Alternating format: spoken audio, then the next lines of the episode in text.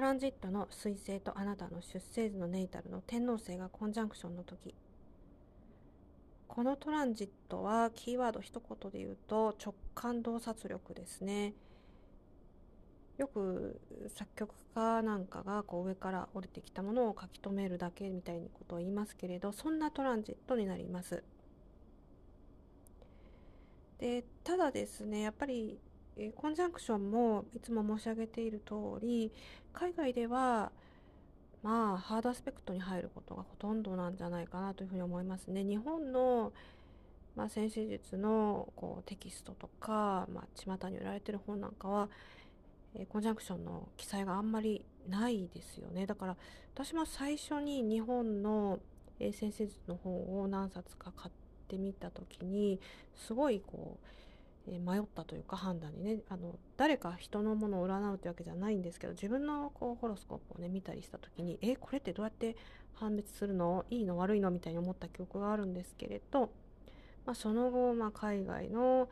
えー、本をいろいろ取り寄せて読んでいくうちにあそうかハードアスペクトで解釈しちゃっていいんだなっていうふうに思った記憶があります。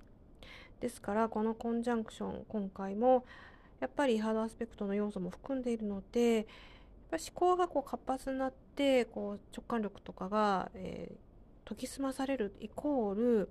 神経質なこうこともやっぱり呼び寄せやすいというかねそういったことも起こりやすいんですよね。えー、だから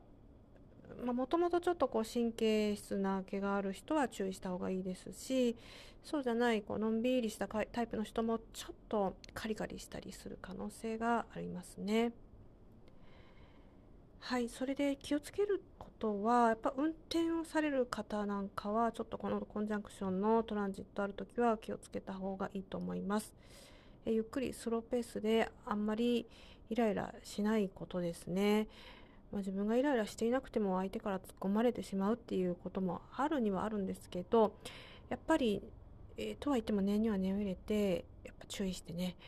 えー、運転をなさった方がいいと思いますし、運転なさらない方も、まあ、自転車とかねそういったものは乗られる方多いと思いますので気をつけてね、えー、運転をなさるようにしてください。